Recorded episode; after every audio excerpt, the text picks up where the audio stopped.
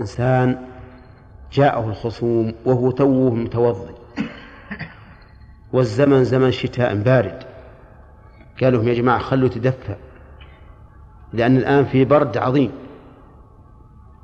الخصوم مش يقولون؟ يقول أبدا اقعد اقضي بيننا، وإذا قضيت بيننا نسيت البرد لأنك تبي تحتمي فتنسى البرد. لازم يقول لا، أذهب وأتدفى ولا ألبس زيادة الثياب وأجي أقضي بينكم. حر مزعج يمكن هذا؟ شوف الحر قال مزعج والبرد مؤلم، لأن البرد قارس يقرس البدن ولهذا يتشنج الإنسان أحيانا، والحر مزعج البدن يمتد ولكنه يزعج الإنسان. في حر شديد جدا ولا فيه مكيف ولا مروحة، والمهفة متكسرة، المروحة اليدوية هذه ما عنده شيء، تعبان. قالوا لازم تقضي، وش يقول لهم؟ يقول انتظروا إلى آخر النهار، انتظروا أروح أتروش وأتنشط وأجي. نعم، لأن الحر المزعج لا يجوز معه إيش؟ القضاء. كل هذه الأحوال التي ذكر المؤلف مقيسة على قول الرسول عليه الصلاة والسلام لا يقضي الحاكم بين اثنين وهو غضبان. إذن كل حال تعتري القاضي تكون حائلا بينه وبين تصور القضية أو انطباق الأحكام الشرعية عليها فإنه يحرم عليه القضاء فيها حتى يزول هذا السبب، لأن الحكم يدور مع علته وجودا وعدما. نعم. على أحد الخصمين سواء في لحظه أو لفظه. نعم. ذلك كان يكون أحد الخصمين شريف أو شديد أو رجل ذو بأس. أبدا لا يجوز إلا إذا خالف في مجلس الحكم. كيف؟ إذا خالف في مجلس الحكم. نعم. هذا نعم، يعني بمعنى لو تطاول على القاضي أو على خصم في مجلس الحكم فله أن يوبخه، يعني إذا فعل ما يقتضي التوبيخ في مجلس الحكم فله أن يوبخه، لأن ظهور العدل هنا واضح. أما على حسب حال كان يعلمها من قبل يقول الحمد لله جابها الله في هالمجلس أبهينه، هذا حرام. طيب. نعم. أقول في القضاء في وقت الحاضر في حضور من الدوام إذا صارت مثلا في أحد هذه الأوصاف يوجد في أحد هذه الأوصاف فهل يؤتى من الحضور؟ لا ما كيف يعفى من الحضور؟ لا تفتح الباب للقضاة يا أخي، دعهم، هم أعلموا بأنفسهم. نعم خليل. إذا حكم يا شيخ وهو على أحد هذه يبي يجي، خليه يجي، يمكن أنه بين يديك الآن. نعم.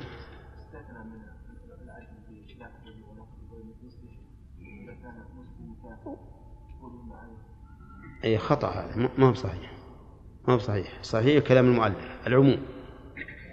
نعم. واحد شريف معروف يعني بالشر.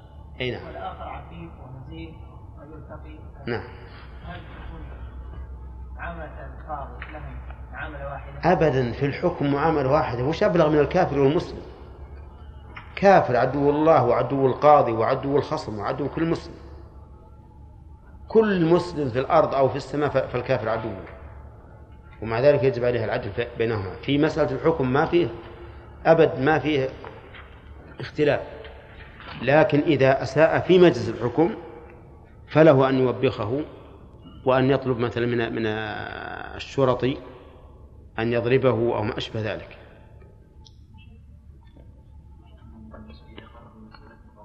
ها؟ إذا قرر، إذا بمسألة في القضاء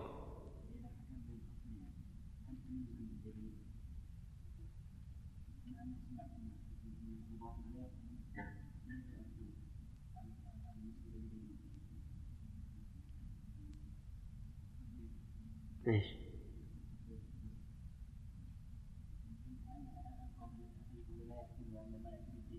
ابدا ابدا ابدا ابدا، ما يحتاج. اذا حكم لا، ليس للخصم ان يطالبه بالدليل. لو فتح هذا الباب ما بقي حكم الا ويعترض، سنقول ولا الدليل، كذا قال الدليل كذا وكذا. قال إيه؟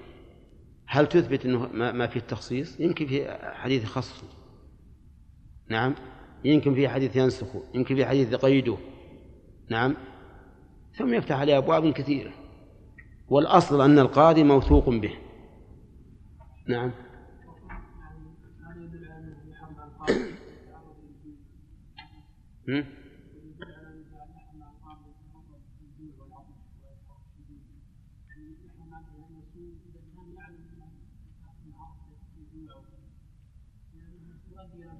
أي نعم، نعم، هو ما أدى إلى منع الحق فهو حرام. أي، وأما مسألة الحر فليس له بيده، ليس بيده. أي، ما هو بيد الحر، الجوع والعطش في يده. فنقول يجب عليك إنك إذا كنت كثير الشرب للماء كثير العطش، استصحب معك جرة فيها ماء، تجد كل ما عطش تشرب، نعم. أحد الخصمين من أهل الاجتهاد فتناظر مع القاضي فأقنعه بالحكم، نعم، فهل له أن يأخذ به؟ أبدا ليس له ذلك، لكن له أن يتكلم مع القاضي في مجلس آخر. أين؟ أبدا للقاضي أن يمنعه. فأصاب الحق نفذ، إن خالف، أي القاضي إن خالف وحكم في هذه الأحوال التي لا يحل له فيها الحكم، فأصاب الحق نفذ حكمه. فإن قال قائل كيف ينفذ وهو محرم؟ وقد قال النبي صلى الله عليه وسلم من عمل عملا ليس عليه أمرنا فهو رد. أفليست القاعدة أن مثل هذا يوجب بطلان الحكم؟ كما لو عقد على امرأة عقدا محرما فإن العقد يبطل. فالجواب أن يقال إنه إنما نهي عن ذلك خوفا من مخالفة الصواب، فإذا وقعت الإصابة فهذا هو المطلوب. واضح؟ إذن هنا نقول هذا لم يخرج عن القاعدة، وهي أن الشيء المحرم لا ينفذ ولا يصح، لأن العلة التي من أجلها حرم انتفت، حيث إنه أصاب الصواب. ولهذا قال إن خالف فأصاب الحق نفذ. فإن لم يصب الحق فإنه لا ينفذ، لأنه على غير حكم الله ورسوله. هذا الرجل أساء فحكم في حال الغضب أو الجوع وما أشبه ذلك، ولم يصب الحق، فهو ليس مصيبا لا في إقدامه على الحكم ولا في حكمه، فيكون الحكم باطلا. قال ويحرم قبول رشوة، وهي مثلثة الراء، يقال رشوة، والثاني رشوة، والثالث رشوة، وهي مأخوذة من الرشا، وهو الحبل الذي يعقد به الدلو لاستخراج الماء. والرشا يتوصل به الإنسان إلى مقصوده، الرشا، نعم. وش مقصوده؟ الماء. الرشوة بذل شيء يتوصل به الإنسان إلى المقصود، فكل من بذل شيئا يتوصل به المقصود فهو راشي. لكن الرشوة في الحكم لا تجوز، وهي أن يبذل الخصم للقاضي شيئا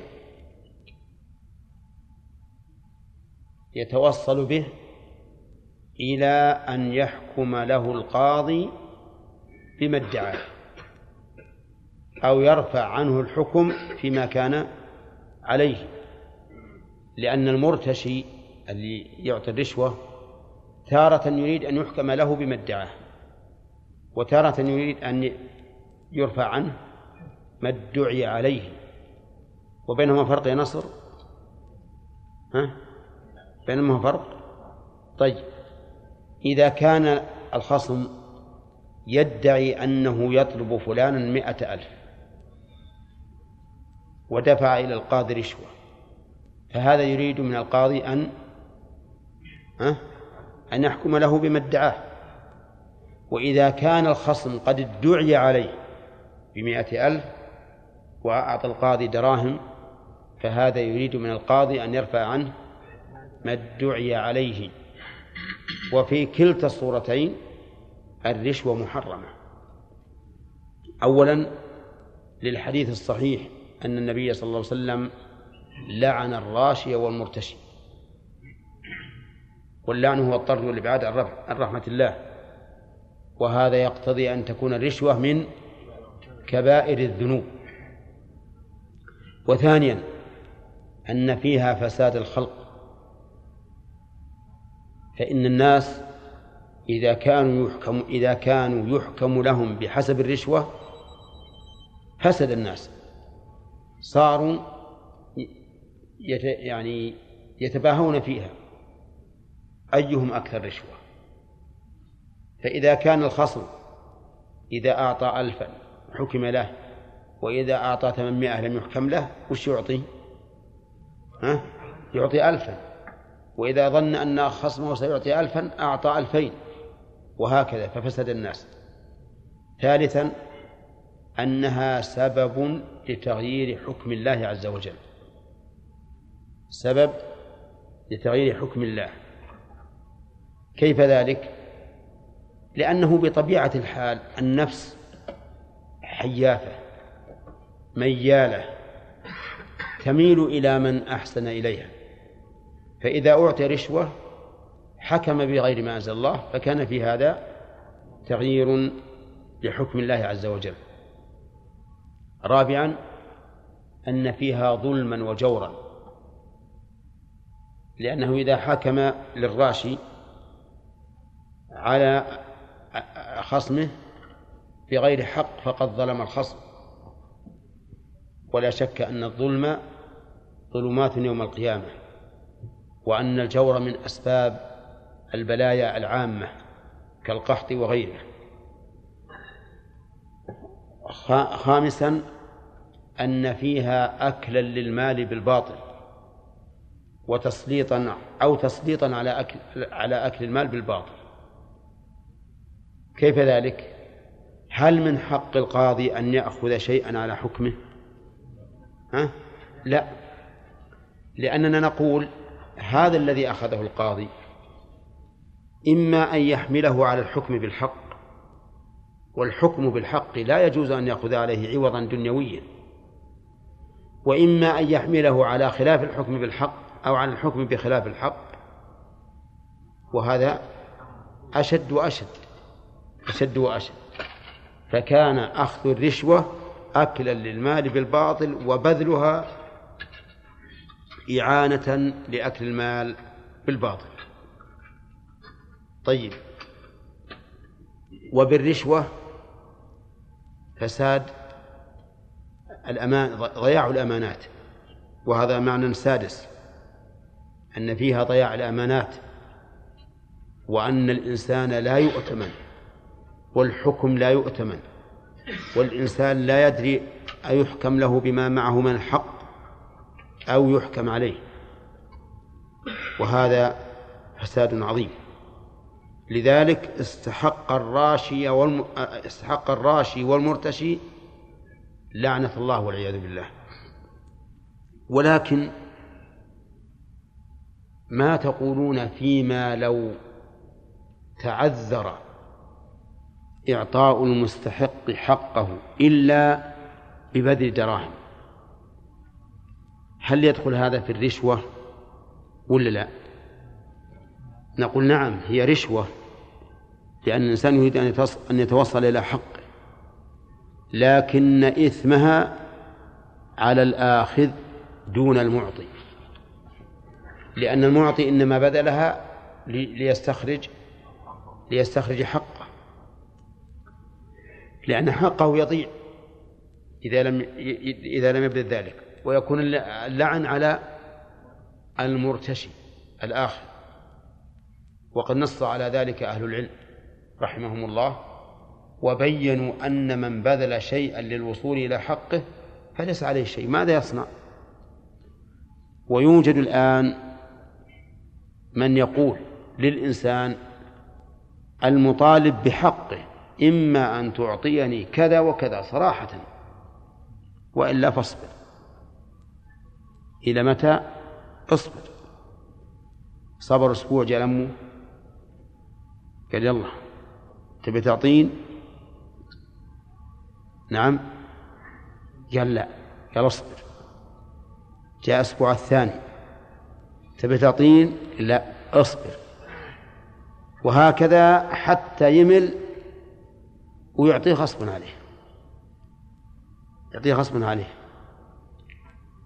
وهذا أمر في الحقيقة أمر مر ومفسد للخلق ولأديانهم وأبدانهم، لأنهم يأكلون السحت والعياذ بالله. حتى إنه حكى لي شخص أن له معاملة في إحدى الدوائر، وكان يتردد، وكل واحد من الكتاب يقول اصبر، وإذا يقول راح للثاني وإذا راح للثالث وهكذا، وتعب. صادف أنه خرج يوم من هذه الدائرة، وقال له فلان، قالوا صاحبه، لقى واحد من أصحابه، وش عندك يا فلان تردد على هذا؟ قال عندي كذا وكذا، معاملة منتهية ما بقى عليها إلا شيء بسيط، وإن عجز لا تتيسر. قال تبي تتيسر؟ قال نعم. قال تعال. هم يروح معه، قال له القهوة تعال هذه 250 ريال، 250 دوك هالمعاملة تكفى، نجزه لنا، شوف رقمه وتاريخه. قال ابشر ابشر إن شاء الله، أنتم إن شاء الله إلى الصلاة والظهر فيتوا. يقول نطلع بين مصدق ومكذب، يقول يوم صلينا الظهر وجينا ولا المعاملة في يده خاصة، قل لو دينت السنة أعطيته 2500 مو 250، أتردد لمدة وأنا بس شو أقول يعني الآن والعياذ بالله دناءة يعني ليش، وبسيطة مشت الحال. أي نعم، أي لكن نفعت. فالمهم إن هؤلاء إن الرشوة فساد للمجتمع في الواقع، ولهذا يحرم على القاضي أن يأخذ الرشوة مطلقا. طيب فإن كان القاضي ليس له رزق من بيت المال، يعني ما عنده راتب من بيت المال من الدولة، وهو إنسان ما عنده مال وبيع مشترى، وقال للخصمين لا أقضي بينكما إلا بكذا وكذا حسب القضية، إن كان كبيره قال أقضي بينكم بشيء كثير، إذا كان صغيره بشيء صغير، يجوز ولا لا؟ ها؟ في خلاف. المشهور من المذهب أنه يجوز، والصحيح أنه لا يجوز، صحيح أنه لا يجوز، لأن هذا أخذ عوض على أمر واجب عليه، فإن الحكم بين الناس واجب، وهو إذا عود نفسه هذا هل سيقتصر على مقدار الكفاية؟ أبدا، سيطمع. وإذا جعل الجعل مثلا على 1000 5 في اليوم الأول، جعل على 1000 في اليوم الثاني 10، وازداد طمعا. فالصواب أن هذا لا يجوز، ويقال له اتق الله بقدر ما تستطيع، اعمل في السوق واقضي بين الناس في وقت آخر. لكن هذه المسألة التي الآن فرضناها هي نادرة الوقوع، نادرة الوقوع جدا. وفي عهدنا ولله الحمد كما تشاهدون القضاة لهم أرزاق من بيت المال أكثر من كفايتهم. قال وكذا هدية إلا ممن كان يهاديه قبل ولايته إذا لم تكن له حكومة. الله المستعان. يعني يحرم على القاضي أن يقبل هدية إذا أهدى له إنسان، فلا يجوز أن يقبل هدية مطلقا، سواء كان لهذا المهدي حكومة أم لم يكن. وعلى هذا فإذا انتصب رجل للقضاء اليوم الثلاثاء، ففي يوم الاثنين أمس يجوز أن يقبل هديتي، أما اليوم فلا يجوز أن يقبل هدية إلا بشرطين. قال إلا ممن كان يهاديه قبل ولايته إذا لم تكن له حكومة، شرطين: أن يكون لهذا المهدي عادة يهدي إلى هذا القاضي قبل أن يتولى القضاء، والثاني أن لا يكون له حكومة، لا يكون له حكومة. فإن كان له حكومة فلا يجوز أن يقبل هديته ولو كان ممن يهاديه قبل ولايته. واضح؟ فعندنا الآن ثلاث مراحل. المرحلة الأولى هدية من شخص يهاديه قبل ولايته وليس له حكومة، حكمها جائزة، يعني جرت العادة أنه إذا قدم من سفر أهدى عليه هدية، إذا حصلت عنده مناسبة أهدى عليه هدية وما أشبه ذلك، وليس له حكومة. نقول هذا لا بأس به لبعده بعدا تاما عن الرشوة، والأصل الحل، أصل الحل. ثانيا الرجل أهدى إليه هدية وليس ممن عادته أن يهاديه وليس له حكومة، فالمذهب لا يجوز كما صرح به المؤلف، لا يجوز لأنه ليس له عادة. والقول الثاني أنه يجوز. المرتبة الثالثة أن يهاديه وله حكومة ولم تكن عادته أن يهاديه، هذا حرام ولا يجوز. في مرتبة رابعة أن يكون له حكومة ويهاديه وهو ممن جرت عادته بمهاداته من قبل، فهذا لا يجوز ما دام له حكومة فلا يجوز. فالمراتب إذن أربع: واحدة تجوز وهي أن يهاديه، أن يكون ممن يهاديه قبل ولايته وليس له حكومة. والثلاثة الباقية على المذهب لا تجوز. والصحيح أن الهدية إذا لم تكن له حكومة وإن كان ممن لا يهديه من قبل لا بأس بها. بقي علينا إذا كان هذا الرجل ممن يهاديه قبل ولايته فأهدى إليه هدية وكان له حكومة لكن ما علم بها القاضي ثم علم بعد ذلك، فهل يجب على القاضي أن يردها؟ الجواب نعم. لو فرضنا مثلا أن هذا الرجل كان يهادي القاضي من قبل وكان لديه حكومة للقاضي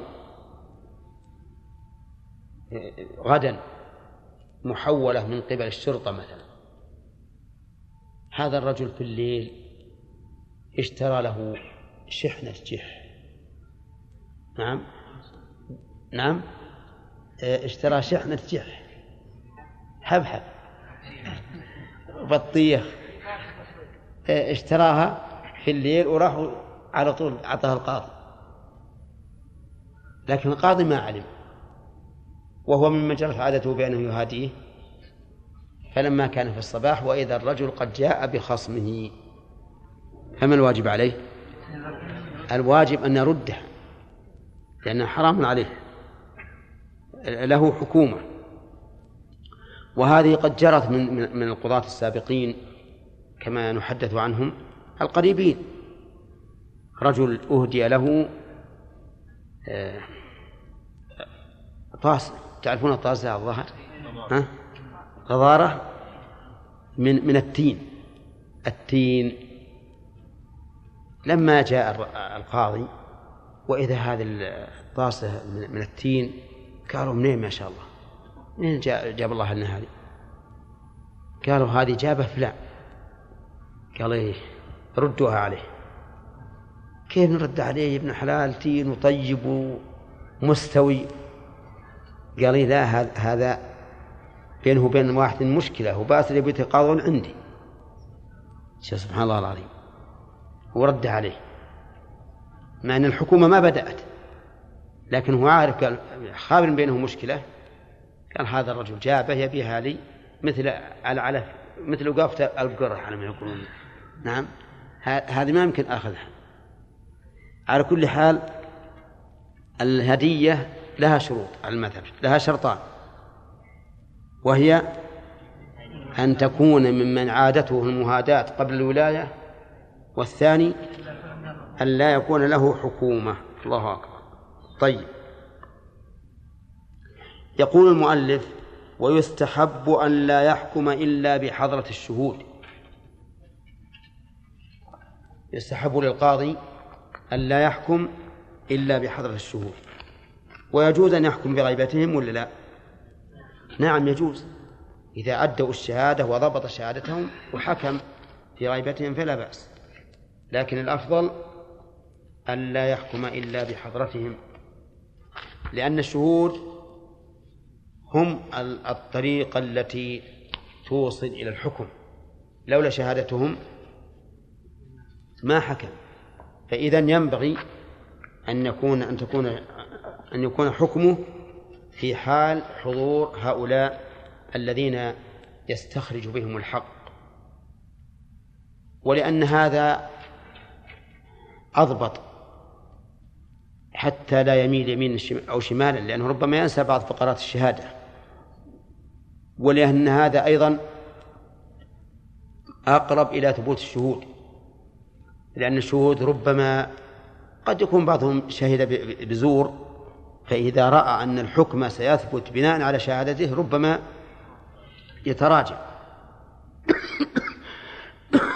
فهذه ثلاث علل لاستحباب حضور الشهود إلى حكم القاضي. طيب، قال ولا ينفذ حكمه لنفسه ولا لمن لا تقبل شهادته له. نعم، حكم القاضي لنفسه لا يقبل. كيف حكم القاضي لنفسه؟ يمكن تصور هذا يكون بينه وبين شخص خصومة ويقول أنا بنتحاكم أنا وياك لنفسي عند نفسي، ما يصلح هذا. طيب، فإن رضي بذلك الخصم وقال أنت الحكم وفيك الخصومة، ها؟ يجوز. لماذا؟ لأن الحق له. وهذه أحيانا ترد، يعني يكون الخصم خصم القاضي واثق من القاضي، فيقول أنت الحكم وأنا أثق بأمانتك ودينك وعلمك، فإذا رضي بذلك فلا حرج. كذلك لا يحكم لمن لا تقبل شهادته له، مثل أبيه وولده وزوجته لا يقبل أن يحكم له، لأن الحكم كما مر علينا الحكم يتضمن الشهادة ولا لا؟ الحكم يتضمن الشهادة، لأن الحاكم كأنه يقول أشهد أن الحق لفلان على فلان، فإذا حكم لأبيه أو أمه أو زوجته أو غيرهم ممن لا تقبل شهادته لهم فإن هذا كالشهادة لا ينفذ حكمه. طيب، وهل ينفذ حكمه على نفسه؟ ها؟ نعم، لقوله تعالى: يا أيها الذين آمنوا كونوا قوامين بالقسط شهداء لله ولو على أنفسكم. طيب، هل يقبل حكمه أو ينفذ حكمه على من لا تقبل الشهادة له؟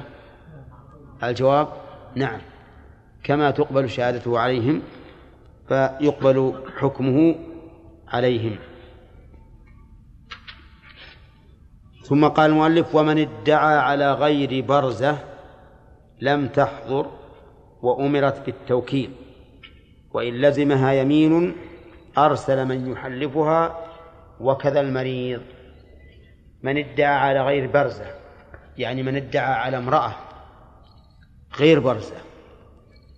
غير البرزة هي التي لا تبرز للرجال، لأنكم تعرفون النساء بعضهم صاحبات خباء ما تبرز للرجال، وبعضهن رجالية كما يقول الناس تبرز للرجال ولا تتكلم مع الناس ولا همها. فمن ادعى على برزة فإنها تحضر كالرجل. ومن ادعى محمد نور على غير برزة امرأة ما تخرج للسوق ولا تبرز للرجال فإنها لا تحضر. لماذا؟ لأن ذلك يشق عليها، ولأنها ربما مع الحياء والخجل لا تستطيع أن تعبر عما في نفسها من الحجة. أليس كذلك؟ امرأة ما تخرج للرجال كيف تخرج أمام القاضي وتدافع عن نفسها؟ لا يمكن. لهذا نقول: إذا ادعى على غير برزة لم تحضر وأمرت بالتوكيل، يعني القاضي يرسل لها، وفي عصرنا يهتف إليها بالهاتف بأن توكل شخصا يخاصم عنها. وأفادنا المؤلف رحمه الله أنه يجوز التوكيل في الخصومة، وهو كذلك، وقد مر علينا هذا في باب الوكالة. فيجوز أن توكل شخصا يخاصم عنها. طيب، وهل لها أن تختار رجلا ألحن من خصمها؟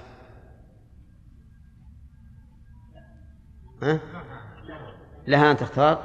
نعم، لها أن تختار، لأنها تريد أن تدافع عن نفسها ما ادعي عليها أو تثبت لنفسها ما ادعته، فلها أن تختار رجلا ألحن من خصمها وأقوى حجة، بشرط أن تعلم أو بشرط أن تعتقد أنها على حق.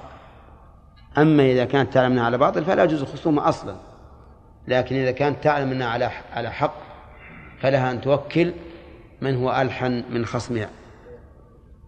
طيب، يقول: وأمرت بالتوكيل وإن لزمها يمين أرسل من يحلفها. إن لزمها أي غير البرزة، أي غير البرزة إن لزمها يمين، يعني أنها وكلت وحضر الوكيل وتخاصم مع خصمها، فقال خصمها: أدعي على فلانة 10,000 ريال. قال له القاضي: أين البينة؟ قال: ما عندي بينة. وش يبقى؟ اليمين. يبقى اليمين. هل يحلف الوكيل؟ لا يحلف الوكيل، لأن الأيمان لا تدخلها النيابة والوكالة، لكن يرسل القاضي إنسانا ثقة يحلف المرأة، يحلفها،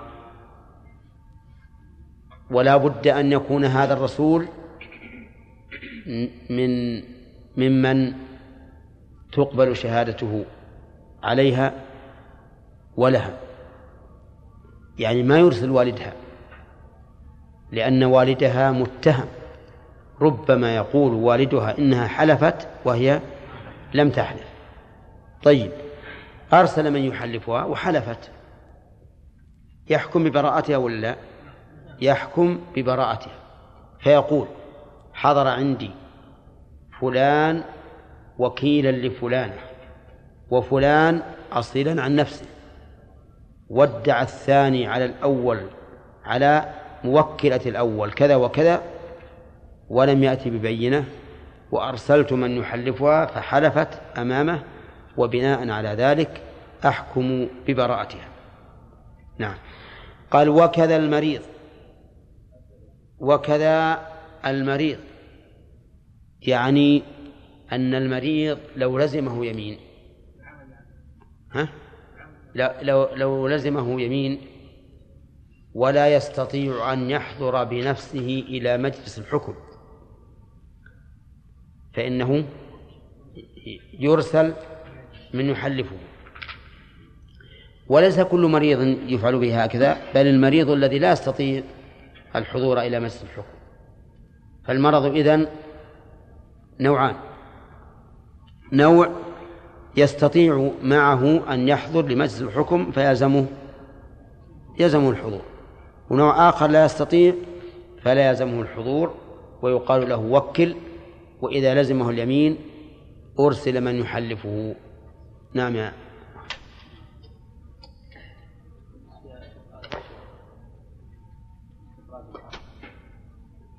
نعم.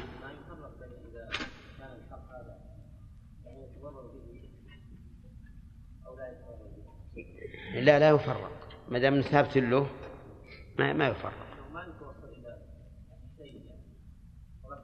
يعني أفرض مثلا أني أنا لي مثلا حق 10,000 ريال وأنا غني عندي ملايين الدراهم ما تهم من هذه لو راحت عنه، هل أنا أن أبذل شيئا أستخرج به حقي؟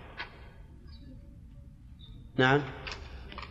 إذا لم يتعين إذا كان القضاء فرض كفاية يعني فيه غيره، لكن هو أخذ ليقضي لم يقضي ليأخذ فلا يجب في هذا القاعدة.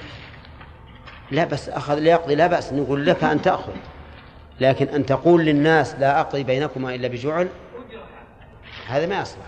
ما يشترط أجرة إذا كان لم يجب عليه لم يتعين، على من يشترط أجرة؟ على الخصمين ما يجوز، لأن هذا مشكل يؤدي إلى الفساد.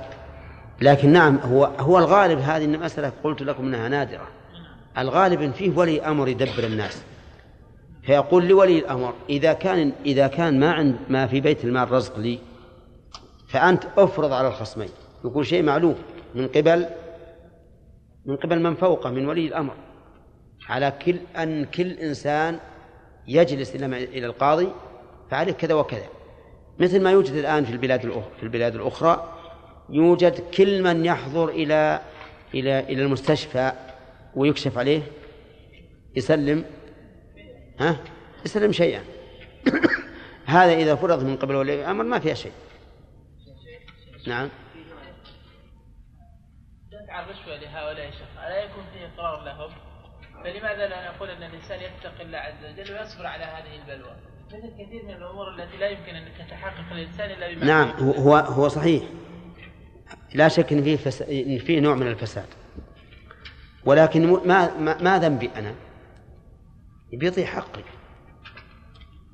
ولا صحيح أنه لو حصل أنه يفعل مثل ما قيل أنه فعل، والله أعلم، في واحد أعطى مسؤولا ما رشوة وكتب على الورق اللي هو أعطاه كتب إشارة خفية ما يعلم به ذاك، لكن هو يعلم به، ومن يومها جاء المسؤول وأخذ هالربطة هذه ربط الدراهم حطه في جيبه، هذاك مرتب حاله على أنه يزهم على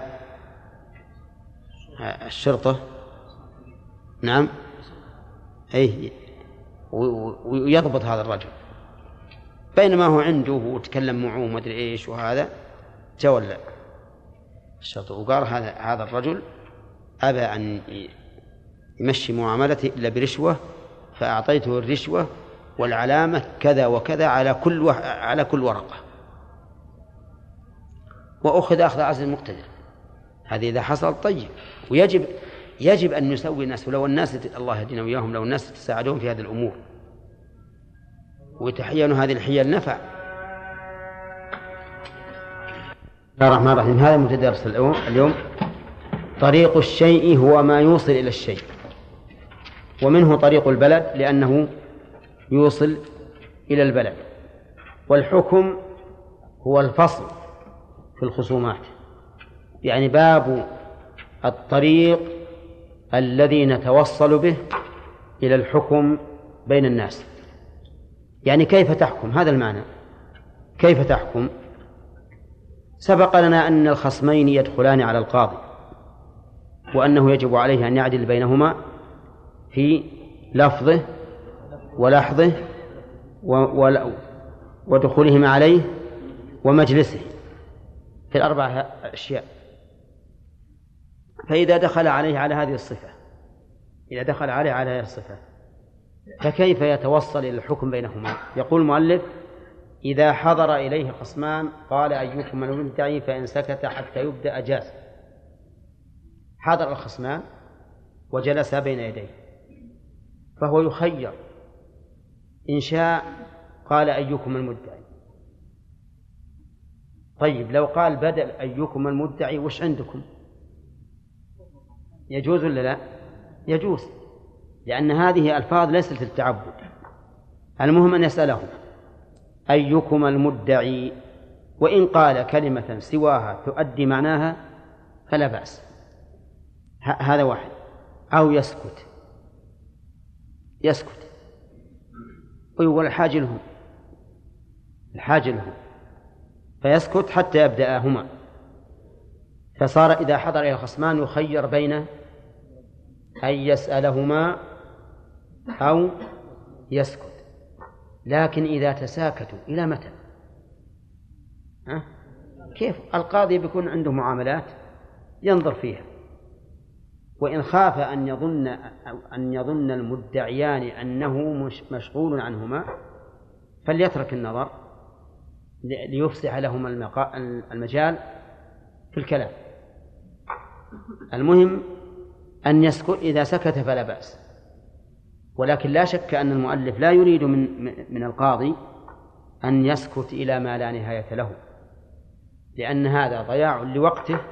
وش هذا اللي يحدد؟ لأن هذا ضياع لوقته ولوقتهم. لكن يسكت مدة يرى أنهما لو أرادا أن يتكلما لتكلما، فإذا مضت مدة لو أرادا أن يتكلما لتكلما قال لهما: ما عندكما، لأنهما أيضا قد يسكتان هيبة للمقام، أليس كذلك؟ لا سيما إذا كان القاضي مهيبا. المهم من الفقهاء رحمهم الله يقولون إن القاضي إذا حضر إليه الخصمان يخير بين أن يسألهما وبين أن يسكت حتى يبدأ. يقول: فمن سبق بالدعوى قدمه. وهذا فيما إذا كانت الدعوى من الجانبين، أي أن كل واحد منهما يدعي على الآخر، فإن من سبق بالدعوى يقدمه.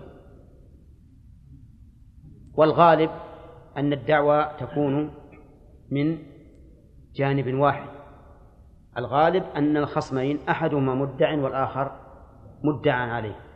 فقول المؤلف: من سبق بالدعوى قدمه، هذا فيما إذا كان لكل واحد منهما دعوى أو دعوى على الآخر، فإن لم يكن دعوى على الآخر فمعلوم أن المدعي هو اللي بيتكلم. يقول: فمن سبق بالدعوى قدمه، فإن أقر له حكم له عليه.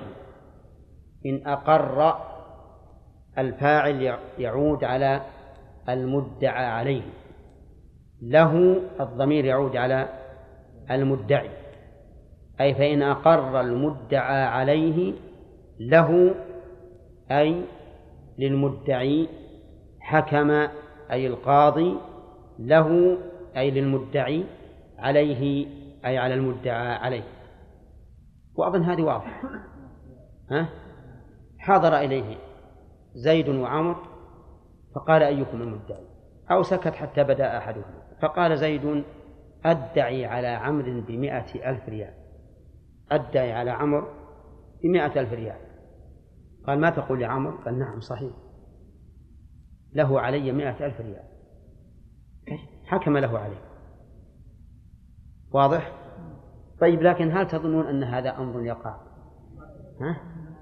هذا ما يقع إلا نادرا، لأنه لو كان يريد أن يقر ما احتاج يأتون للقاضي، إلا في مسألة ذكرها ابن القيم في طرق الحكمية، يقول فيه واحد كل ما ادعي عليه عند القاضي أقر، ثم يقول: أنا ما أقدر، ما عندي شيء، ثم يؤمر فيحبس، يؤمر فيحبس، ثم يجي أبوه ويفديه ويقدم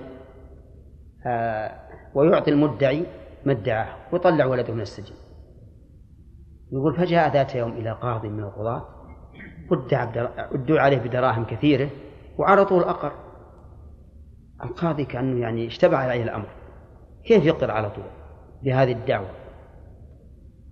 فما لبث أن جاء أبوه يشكو، يقول: هذا ابني أنفد مالي. يقيم من يدعي عليه بدعوة كبيرة ثم يقر ثم يحبس ليسلم المدعى به، فأفتديه، هم من يأخذ المال نصفه له ونصفه للمدعي. نعم، فأتعبني. فقال: الحمد لله، إذن فراستي ما خابت.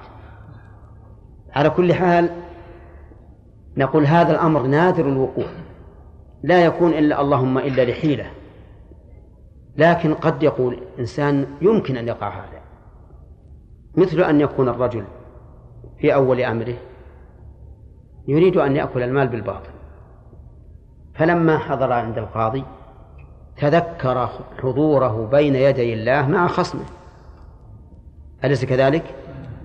فلما تذكر هذا لان قلبه وقال: إذن أقر بالحق هنا ليؤخذ مني قبل أن يؤخذ من عمل الصالح. هذا يمكن ولا لا؟ يمكن. ثانيا، ربما يكون هذا المدعى عليه قد نسي فأنكر أو ادعى الوفاة مثلا، ثم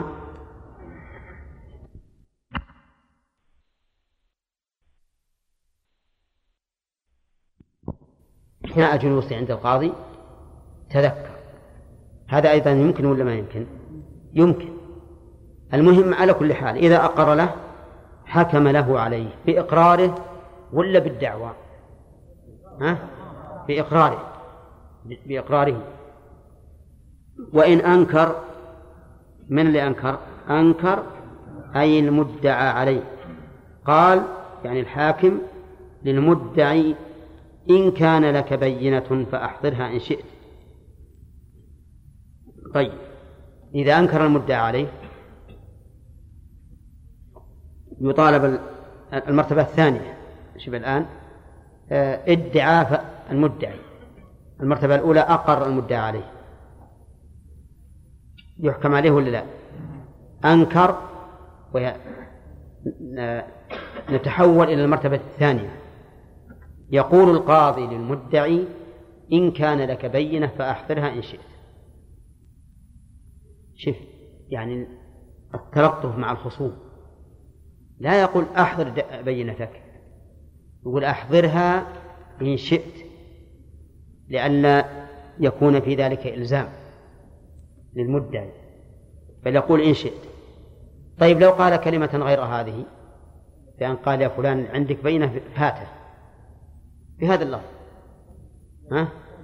لا بأس. قال: عندك شهود جبهم، لا بأس. ليش؟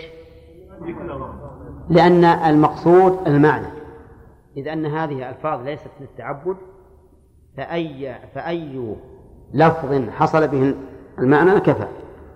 قال: فإن أحضرها، إن أحضرها من؟ المدعي. سمعها، من اللي يسمعها؟ القاضي. وحكم بها، سمعها وحكم بها.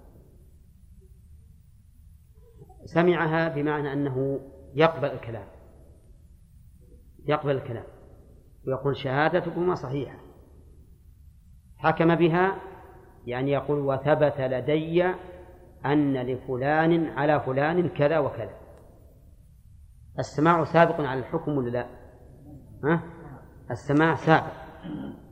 وقول المؤلف إن أحضرها سمعها ظاهره أنه يسمعها مطلقا، ولكنه مقيد بما إذا كانت البينة ذات عدل. فإن كان القاضي يعلم أن هذه البينة ليست ذات عدل فإنه لا يسمعها أصلا، وإذا لم يسمعها لم يحكم بها. وهنا هل يجوز للقاضي أن يحكم بعلمه أو أن يعتمد على علمه في عدالة الشهود إذا كان يعرفهما، أو لا يعتمد على علمه ويطلب تزكيتهما؟ الجواب يعتمد على علمه. فإذا كان يعرف الشاهدين وأنهما عدلان فلا يحتاج إلى طلب تزكيتهما من المدعي، لا يحتاج لأنه يعلم عدالتهما. أما إذا كان يعلم أنهما غير عدلين فإنه لا يسمعها بل يردهما ولا يسمع. طيب، إذا سمعها متى؟ إذا علم عدالتهما. طيب، وهل يجوز أن يمتحنهما بأن يكرر عليهم السؤال وشلون كذا وشلون باع عليه وفي أي وقت وفي أي مكان، وهل هو غضبان ولا راضي، وهل هو توقع من النوم ولا مبتن واقع من النوم وما أشبه ذلك؟ يجوز؟ نقول ما يجوز يعنت الشاهدين، لأن هذا يؤدي إلى كراهة الناس الشهادة، ولأنه إذا عنتهما فإن بعض الناس ليس عنده تلك القوة، ربما يتضعضع ويتضاعف في أداء الشهادة، فلا يجوز تعنتهما ولا انتهارهما ولا امتحانهما إلا إذا صار عنده شك، فلا بأس أن يفرق الشهود ويطلب من كل واحد شهادة وينظر هل تتناقض الشهادة أو لا. قال وحكم بها. طبعا الحكم بها بعد تمام شروط الحكم، بأن يتضح له الحكم الشرعي، وإلا فلينتظر. قال ولا يحكم بعلمه. لا يحكم بعلمه يعني لو تخاصم إليه اثنان وهو يعلم أن المدعي صادق فيما ادعاه، فهل يحكم بعلمه؟ المؤلف يقول لا يحكم بعلمه. لو كان يعلم مثل الشمس أنه صادق ما يحكم بعلمه، وش يعمل؟ قال للمدعي عندك بينة؟ قال ما عندي بينة، وهو يعلم أنه لو طلب من المدعي عليه اليمين لحلف، نعم، ولكنه يعلم أن الأمر كما قال المدعي، فهل يحكم بعلمه؟ يقول المؤلف لا، لأن النبي صلى الله عليه وسلم يقول إنما أقضي بنحو ما أسمع، ولم يقل بنحو ما أعلم، فجعل الحكم مبنيا على الأمور الحسية الظاهرة. لماذا؟ لئلا يكون القاضي محل تهمة، لأنه إذا حكم بعلمه والناس قالوا حكم لفلان على فلان وهو مدعي بدون شهود يعلمه الناس، يتهمونه ولا لا؟ يتهمونه. ثم لو فتحنا الباب وقلنا إن هذا القاضي من أعدل عباد الله ولا يحكم إلا بالحق، يأتي قاض آخر ويحكم بالباطل ويقول هذا الذي أعلمه، أولا ما يمكن هذا؟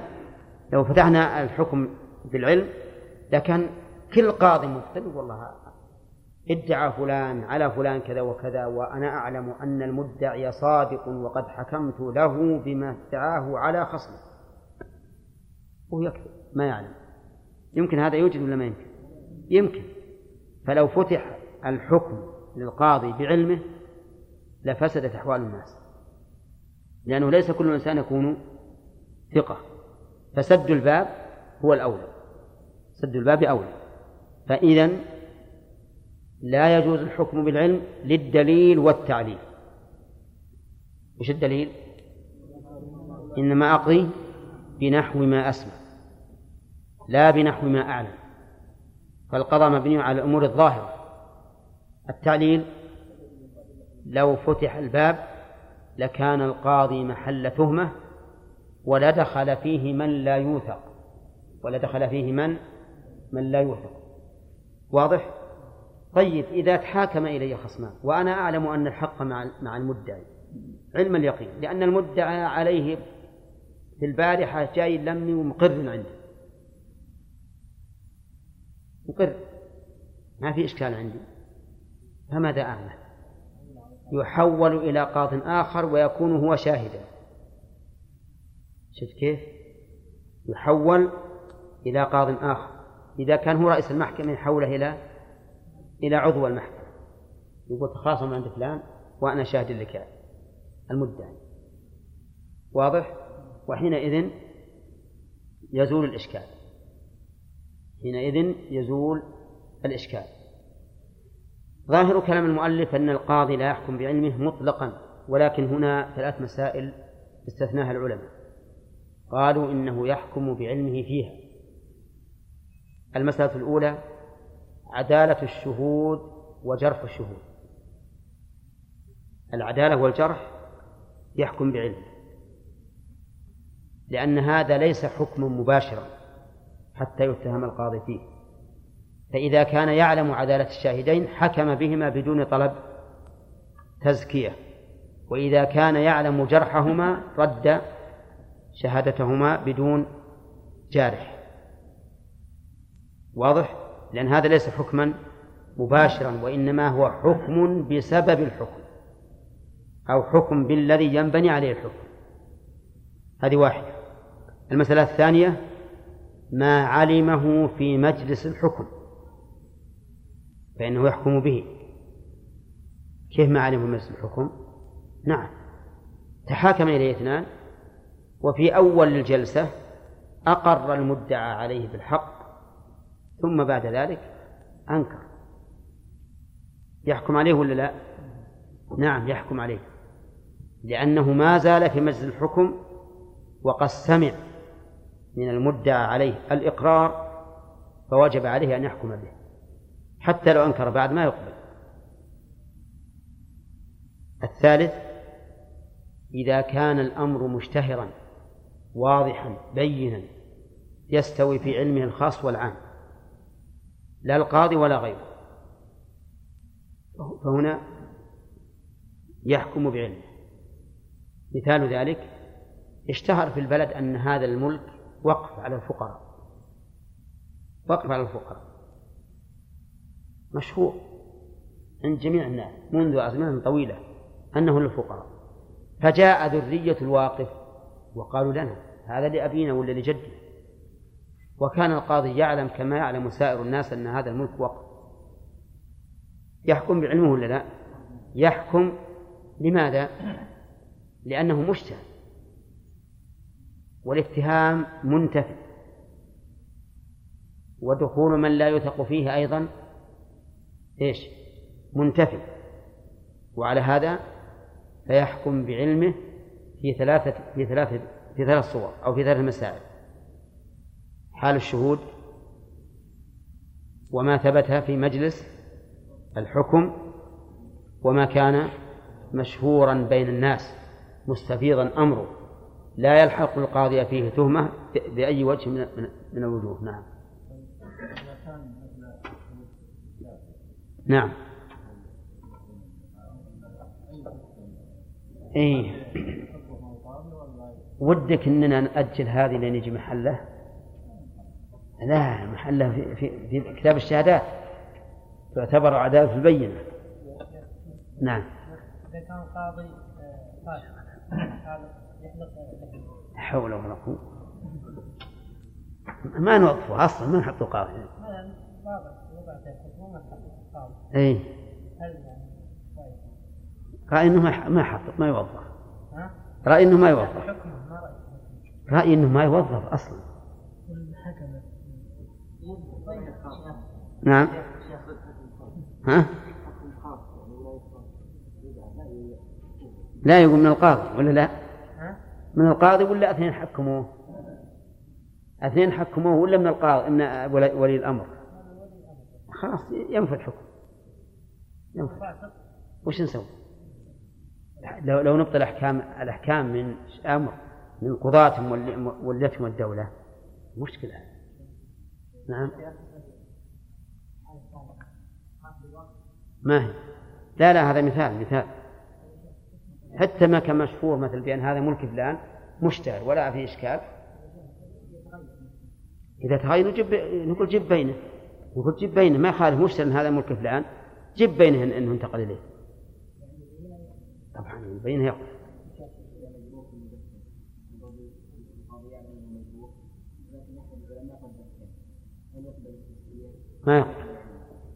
ما يقبل إلا إذا كان المزكي إذا قال المزكي إنه كان يفعل كذا فتاب منه. نعم.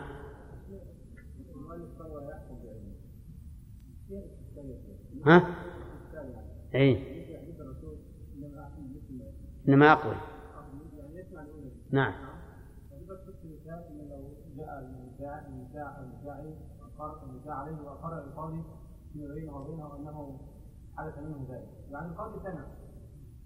سمع في غير مجلس الحكم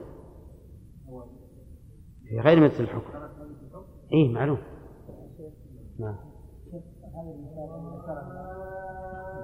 ممكن يدخل عليه يجي قاضي أصبر يعني جاء القاضي وأحال يصل إلى قاضي آخر وقال أنا شاهد الله سيدخل علينا أيضا من هذا الباب. وش يعني؟ تأتي مثل الرجل يريد أن يشهد الإسلام سيدخل وما يستقبله ويكون أيضا يعني يحتال على هذا يقول أحاول القضية على آخر وأشهد له يقول أنا شاهد جاء فلان قاضي. الأصل أن القاضي أنه عادل تقبل شهادته. الأصل أن القاضي عادل تقبل شهادته. نحن قلنا أيضا يلزمنا في الأول كيف؟ إنه يأتق وخصاق ويقضي يقول أنا أعلم. أي ربما صحيح.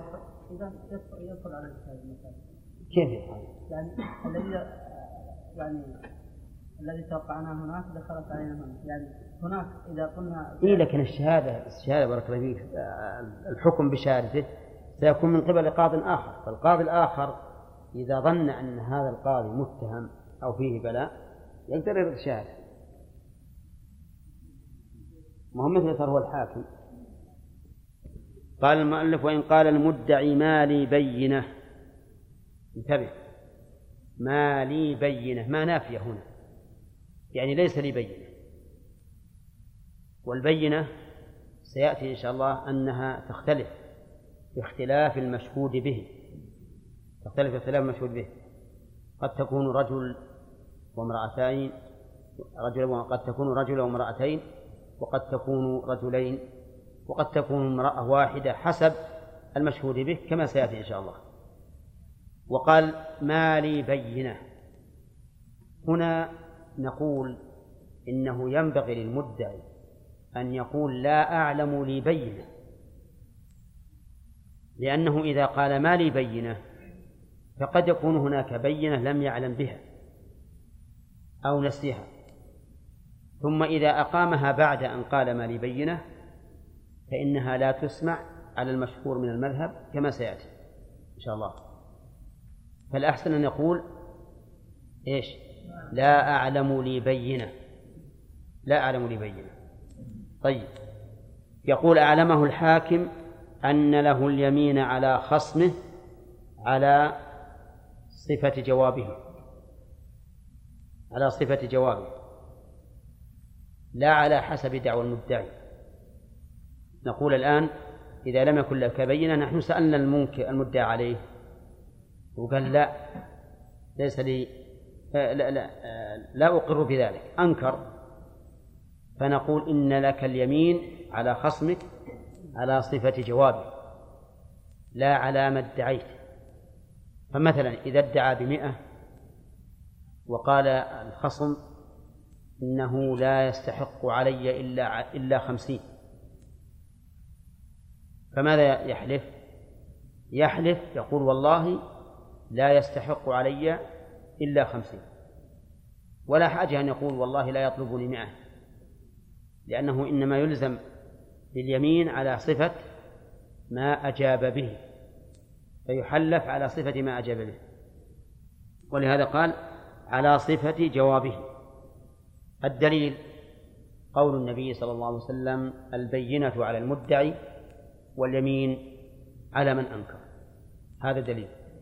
التعليل لأن اليمين في الخصومات تكون في جانب أقوى المتداعيين، وهنا لدينا مدع ومدعى عليه، أيهما أقوى؟ جانب المدعي أو المدعى عليه؟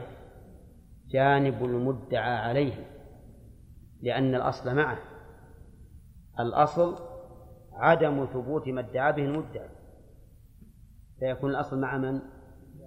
مع المدعى عليه. إذن ترجح جانبه لكون الأصل معه، فكانت اليمين في حقه لا في حق المدعي، فصار لدينا دليل وتعليل. ما هو الدليل؟ البينة على المدعي واليمين على المنكر. أما التعليل فلأن اليمين إنما تشرع في باب الدعاوى في إيش؟ في أقوى جانبين المتداعيين، وهنا جانب المدعى عليه أقوى. ليش؟ لأن الأصل معه. وهذه القاعدة لها فروع، أدلة تؤيدها. مثلا إذا ادعى شخص بشيء وأتى بشاهد وحلف مع الشاهد حكم له بذلك، لأنه لما أتى بشاهد واحد الشاهد ما يكفي، لكن يقوى جانبه به ولا لا؟ ها؟ يقوى جانبه به. تفهمين هذه ولا لا؟ ادعيت على فلان ب100 ريال وأتيت بالشاهد، لا يحكم بالشاهد، لكن الشاهد يقوي جانبه، فتشرع اليمين في حقه، فإذا حلفت أخذت. في باب القسامة جانب المدعي أقوى من جانب المدعى عليه، وأظنه مرت عليكم القسامة، ها؟ طيب. كذلك أيضا لو ادعت المرأة بعد أن فارقها زوجها لأن الثياب الذي في الغرفة لها وهي ثياب امرأة، وقال الزوج بل هي لي، هي لها، من يغلق جانب المرأة أقوى، فتأخذ ذلك بيمينه كذا. وما مثلنا به أيضا سابقا في رجل أصلع يركض وراء رجل هارب وعليه غترة وبيده غترة، والأصلع يقول له هذه غترة. الأصلع مدعي الآن، وتكون الغترة له بيمينه لأن جانبه أقوى. المهم إذن هذه القاعدة السليمة، فصار لدينا دليل وتعليل. الدليل الحديث، التعليل لأن اليمين في باب الدعاوى إنما تشرع في جانب أقوى المتداعيين، وهو هنا بلا شك الممكن. قال المؤلف فإن سأل إحلافه أحلفه وخلى سبيله. إن سأل الفاعل المدعي، إحلافه الضمير يعود على المدعى عليه، والمسؤول إحلافه من؟ القاضي. يعني إن سأل المدعي القاضي إحلاف المدعى عليه، قال له حلفه، قال له القاضي احلف، طيب وخلى سبيله يعني انتهت القضية، انفكت الخصومة الآن ولا لا؟ ها؟ انفكت. هذه الصورة الآن أمامك، ادعى على زيد بكذا فقيل له لك بينه قال لا، فقيل لك يمينه قال حلفوه فحلفناه ثم خليناه. انتهت القضية ولا لا؟ انتهت القضية. طيب يبتينا، المهم انتهت القضية، ولهذا قال حلفه وخلى سبيله. قال ولا يعتد بيمينه قبل مسألة المدعي، لا يعتد بيمين المنكر قبل مسألة المدعي. وش معنى قبل مسألة المدعي؟ يعني قبل سؤال المدعي من الحاكم أن يحلفه. فلو أن الحاكم تعجل فلما رأى المدعى عليه قد أنكر قال احلف قبل أن يقول خصمه حلف، فإن التحليف هنا لا يعتد به، فإن اليمين هنا لا يعتد بها. لماذا؟ لأن هذه اليمين صارت قبل وجود السبب، وتقدم الشيء على سببه لا يعتد به، كما مر علينا في قواعد الرجل أن تقدم الشيء على سببه لا يعتد به. فهنا حلف قبل أن يسأل من له الحق، الحق للمدعي الآن، الحق للمدعي، فإذا حلفه قبل سؤاله فقد حلفه قبل وجود السبب فلا يعتد بهذا اليمين. هذا هو تعليله. ولكن إذا جرى عرف القضاة بأنه لا يحتاج إلى مسألة المدعي وحلفوه بدون مسألته، فإن الطلب العرفي كالطلب اللفظي. وإن نكل قضى عليه، إن نكل يعني امتنع عن اليمين من المدعى عليه، اللي يحلف كملك حاله قضى عليه. لكن هل يقضي عليه فورا من يوم ينكل يقول خلاص حكمت عليك بما ادعاه خصمك؟ لا، يقول المؤلف فيقول له إن حلفت وإلا قضيت عليك. إن حلفت أين جواب الشرط؟ محذوف تقديره خليت سبيلك، وإلا تحلف قضيت عليك. ربما إذا قال له هذا القول ربما يخاف فيحلف، ولهذا لا بد أن يقول له القاضي هذا القول، لا يكتفي بمجرد نقوله حتى يقول له إن حلفت وإلا قضيت عليك، فإن لم يحلف قضى عليه، وإن حلف خلى سبيله، إن حلف خلى سبيله. وظاهر كلام المؤلف أن اليمين لا ترد على المدعي بل يحكم للمدعي بمجرد نقول المدعى عليه، ولا يرد اليمين إلى المدعي. واضح؟ ها؟ يعني مثلا ادعى زيد على عمرو ب100 ريال، فقيل لزيد هات البينة قال ليس عندي بينة، فطلب أن يحلف المنكر الذي هو عمرو قال عمرو لا أحلف. ظاهر كلام المؤلف أنه يحكم عليه، ولا نقول لزيد المدعي احلف أنك تطلب كذا وكذا. نعم، لأن لقول الرسول عليه الصلاة والسلام البينة على المدعي، فلم يجعل في جانب المدعي إلا البينة، واليمين على من أنكر فجعل اليمين في جانب المنكر. إذن لا نرد اليمين، لأن المدعي لو قلنا له احلف قال أنا ما أحلف، أنا ما علي إلا البينة، ما عندي بينة، فبينتي نقول هذا الرجل. واضح؟ وهذا هو المشهور من المذهب. وقيل بل ترد اليمين على المدعي، لأنه لما نكل المدعى عليه قوي جانب المدعي،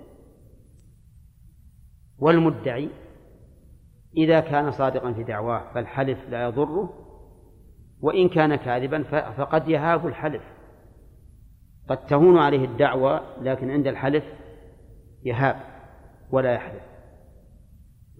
فإذا نكل حكمنا ببراءة المدعى عليه على القول بالرد.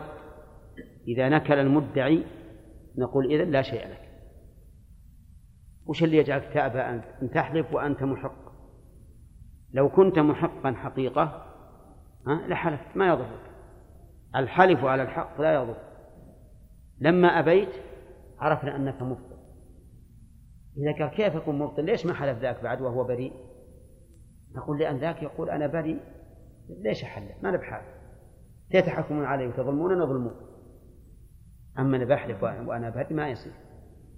فلذلك القول الثاني في المسألة أنها ترد اليمين على المدعي.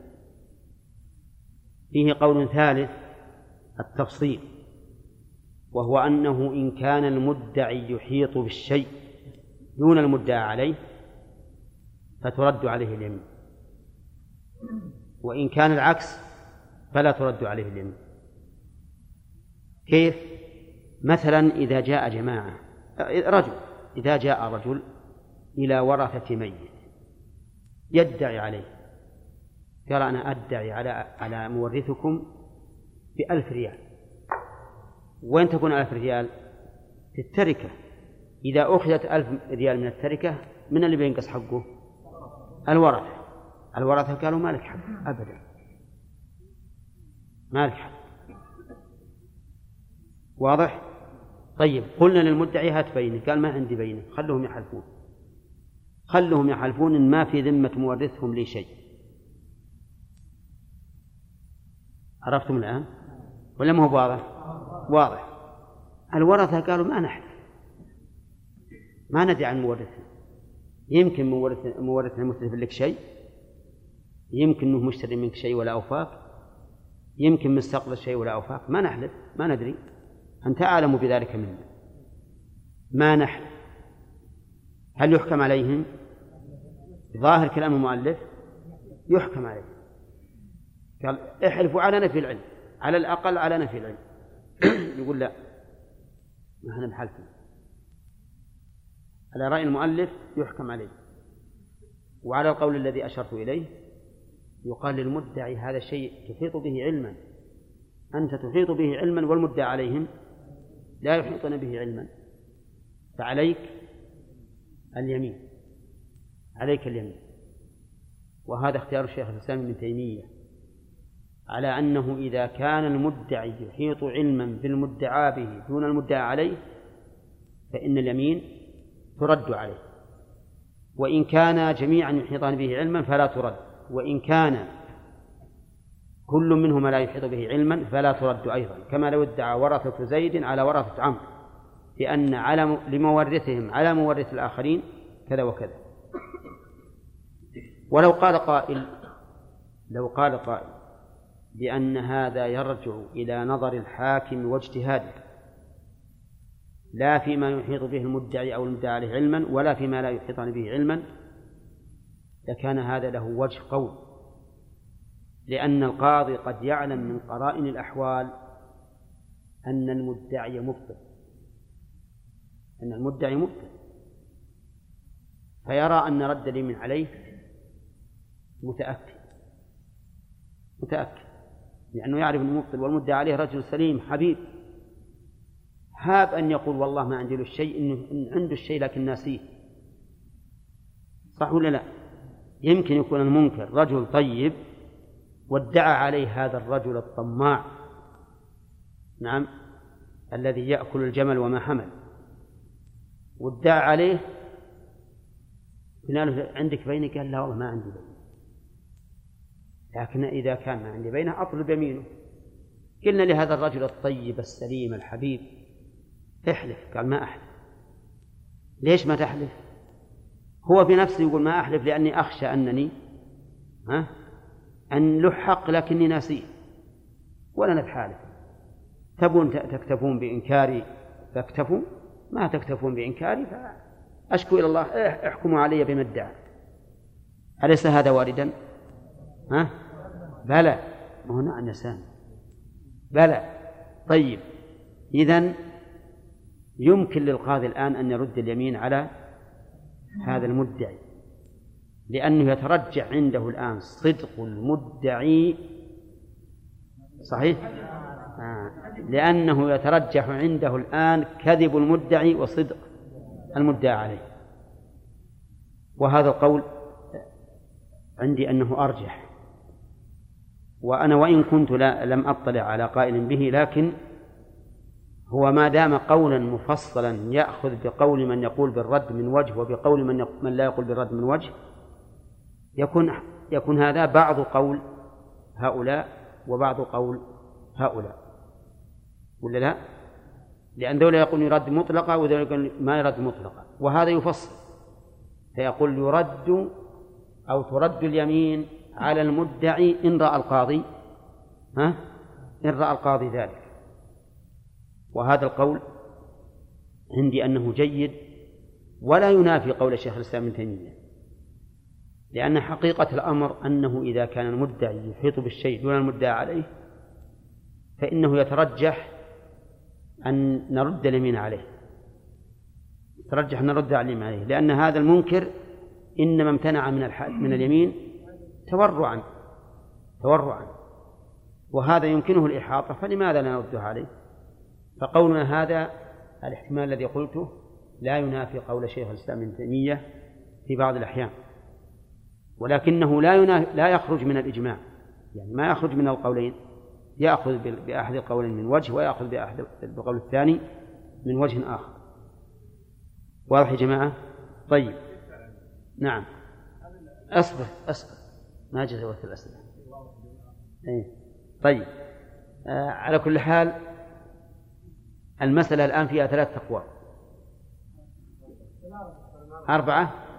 طيب، القول الأول أنها لا ترد مطلقا، وهذا هو المذهب. القول الثاني أنها ترد مطلقا، وهذا قول آخر في المذهب. والقول الثالث أنها ترد على من كان محيطا بالشيء دون من لم يكن محيطا به، وهذا اختيار شيخ الإسلام. القول الرابع وهو احتمال أن يقال يرجع هذا إلى اجتهاد من؟ إلى اجتهاد القاضي، فإن رأى أن ترد اليمين على المدعي فعل، وإن لم يرى لم يفعل. طيب، ثم قال المؤلف رحمه الله: فإن حلف المنكر، يعني وخل سبيله، نحن نقول خل سبيله، كل خل سبيله، يقولون إنه يجوز الوجهان، ولذلك يستوي فيها العارف بالعربية والذي لا يعرف، يعني اللي يقرأ ذي واللي ما يقرأ ذي، لا ما ترد الكسر، يعني يجوز أن تقول خلي سبيله وخلي سبيله.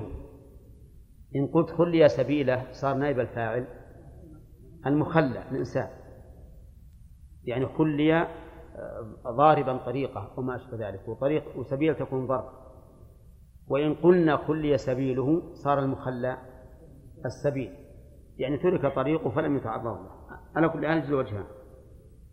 ثم فإن حلف المنكر ثم أحضر المدعي بينه حكم بها. هذه مشكلة، عقب ما راح المنكر فرحان قال الحمد لله أن تخلصت من هذا الرجل، جاء يقول أنا أطلبك 1,000,000 ريال، قال لي ما عندي بينة، وحلفت عند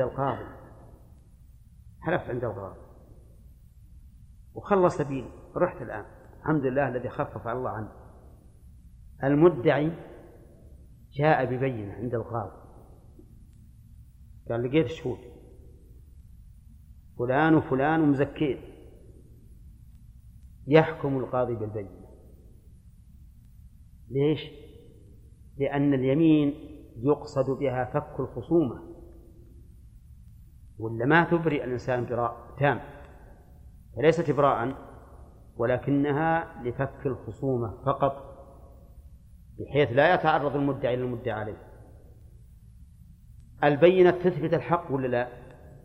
تثبت الحق. نقول الآن ثبت عليك الحق، ثبت عليه الحق مليون ريال، فمليون شلون أمس أقول ما عندي؟ قال لأن وجدنا بينة. ولهذا قال المؤلف ولم تكن اليمين مزيلة للحق، ولم تكن اليمين مزيلة للحق. صحيح اليمين ما تزيل الحق، لكنها ترفع إيش؟ الخصومة فقط. طيب كلام المؤلف الشف بالأول قال فإن قال ما لي بينة، فإن قال ما لي بينة، كلامه الآن مفرع على قول المدعي ما لي بينة. وظاهر قوله أو ظاهر سياق كلامه أنه إذا أتى بالبينة بعد قوله ما لي بينة لا تقبل ذلك. ناظر يا جماعة، إيش أنتم أقولكم إيه؟ ناظر الكلام، اقرأ مع الكلام. إن قال المدعي ما لي بينة أعلمه الحاكم أن له اليمين على خصمه على صفة جوابه، فإن سأل أحلفه وخلى سبيله، ولا يعتد بيمينه قبل مسألة المدعي، وإنك لقضى عليه بالنكول فيقول إن حلفت وإلا قضيت عليك، فإن لم يحلف قضى عليه، فإن حلف المنكر ثم أحضر المدعي بينه حكم بها ولم تكن اليمين مزيلة للحق. المركب كل الكلام في سياق قول مفرع على سياق، كل الكلام مفرع على قول المدعي ما لي بينة. فظاهر كلام المؤلف إذن أنه إذا قال ما لي بينة ثم أحلفنا خصمه وحلف ثم أتى بالبينة، وش ظاهر كلامه؟ أن البينة تقبل، أن البينة تقبل. وهذا القول الذي ذهب إليه المؤلف الذي هو ظاهر كلامه هو الحق في هذه المسألة، هو الصواب. أما المذهب فيقولون لا تقبل البينة، لو أتى ببينة لا تقبل. السبب كان لأنه هو يكذب البينة، هو نفسه يكذب البينة. كيف يكذب البينة؟ نعم، لأنه يقول مالي بينة. إذن ما دام مالك بينة كيف تجي البينة؟ خلقت البينة من جديد، فكلامك إذن يكذب البينة، فأنت أول من يشهد بكذبها. وكيف تدعي بما تشهد أنه كذب؟ صح ولا لا؟ هذا تعليله. لكن الذي مشى عليه المؤلف وهو القول الثاني في المسألة يقولون إن قول المدعي ما لي بينة قد يكون بحسب اعتقاده، ويكون له بينة لم يعلم بها، أو يكون له بينة لكن نسيها، أو يكون له بينة ظن أنها ماتت. ولا فائدة من أن يقول لي والله هي بينة وميتة. هذا مثل الذي قيل له أنت صليت الفجر اليوم؟ قال نعم. قال من يشهد لك؟ من اللي جنبك؟ قال جنبي أجنبي والجدار. أجنبي يعني غير معروف، والجدار يبي يشهد ما هو بشاهد. هذا ربما قال ما لي بينة لأنه ظن أن البينة قد ماتت، وقال أنا إذا قلت لي بينة وهي ميتة صار كلام عبثا. على كل حال نقول إن قوله ما لي بينة ثم إتيانه بعد ببينة لا يستلزم تكذيب البينة أبدا، ليس هناك لزوم عقلي ولا لزوم شرعي. لماذا؟ لأنه قد يكون نسيها، وقد يكون جاهل أن له بينة. قد يجلس إنسان هو يخصم في مكان، يجلسون في مكان ويتحدثون، تذكر يا فلان ذاك السنة لما تيجي لمي تقول والله أنا احتجت دراهم أبى أتزوج، واطلبوا علي 100,000 ريال، واطلبوا علي وايتم ب50,000 ريال، واطلبوا علي ذهب ب50,000 ريال، هذه 200 ريال، ما عندي 200 ريال. ها؟ أي 200,000؟ أي 200,000 ريال، ما عندي 200,000 ريال. تبي السلفا وإنك سلفت، وأنا الآن الدنيا حياة تموت، أنا مقر بأن لي عندك 200 ريال وهذا سببها، 200,000 ريال وهذا سببها، ما عنده أحد. لكن في واحد يستمع أو اثنين يستمعون، ممكن هذا ولا ما هو ممكن؟ ممكن سواء كانوا يمشون في السوق ولا جالسين في مكان أو في مسجد أو غيره، يمكن يكون له بينة ما علم بها وقال ما لي بينة، يمكن يكون له بينة ونسيها. وأحيانا نحن دائما نقول ما حصل كذا وهو حاصل لكن ناسي ولا لا. ومحمد بن واصل يقول هذه ما ذكرناها وحنا ذاكرين، أحمد حاضر ولا لا. طيب، على كل حال إن الإنسان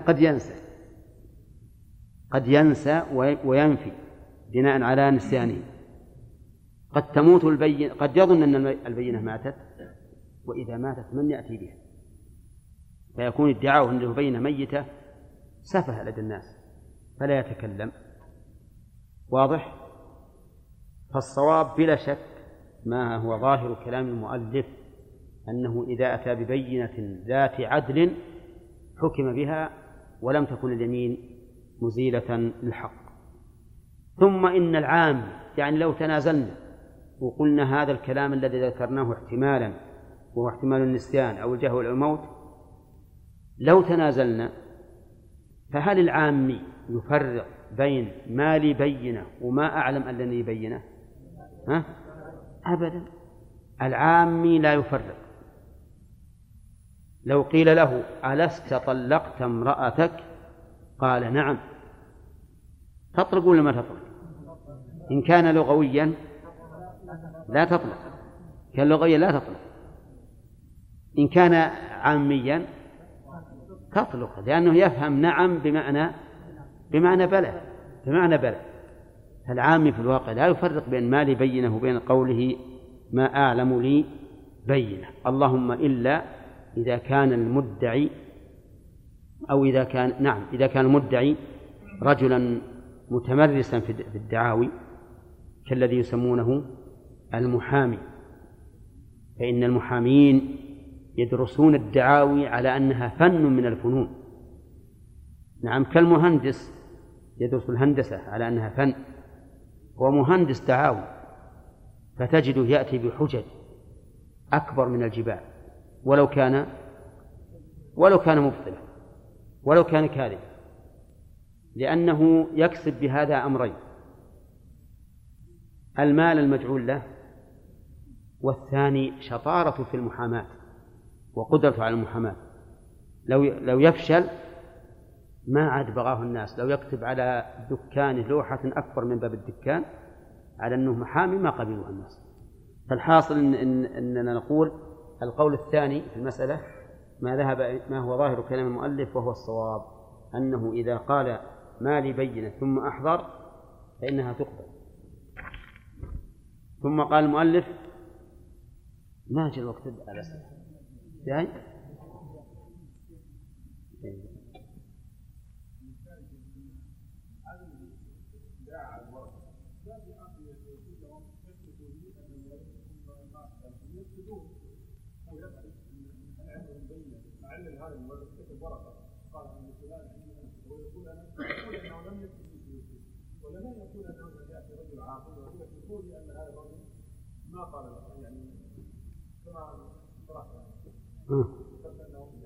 يحلفون على نفي العلم. إيه؟ لا يقول أبد ما أحلف على نفي العلم ولا شيء. إيه؟ ما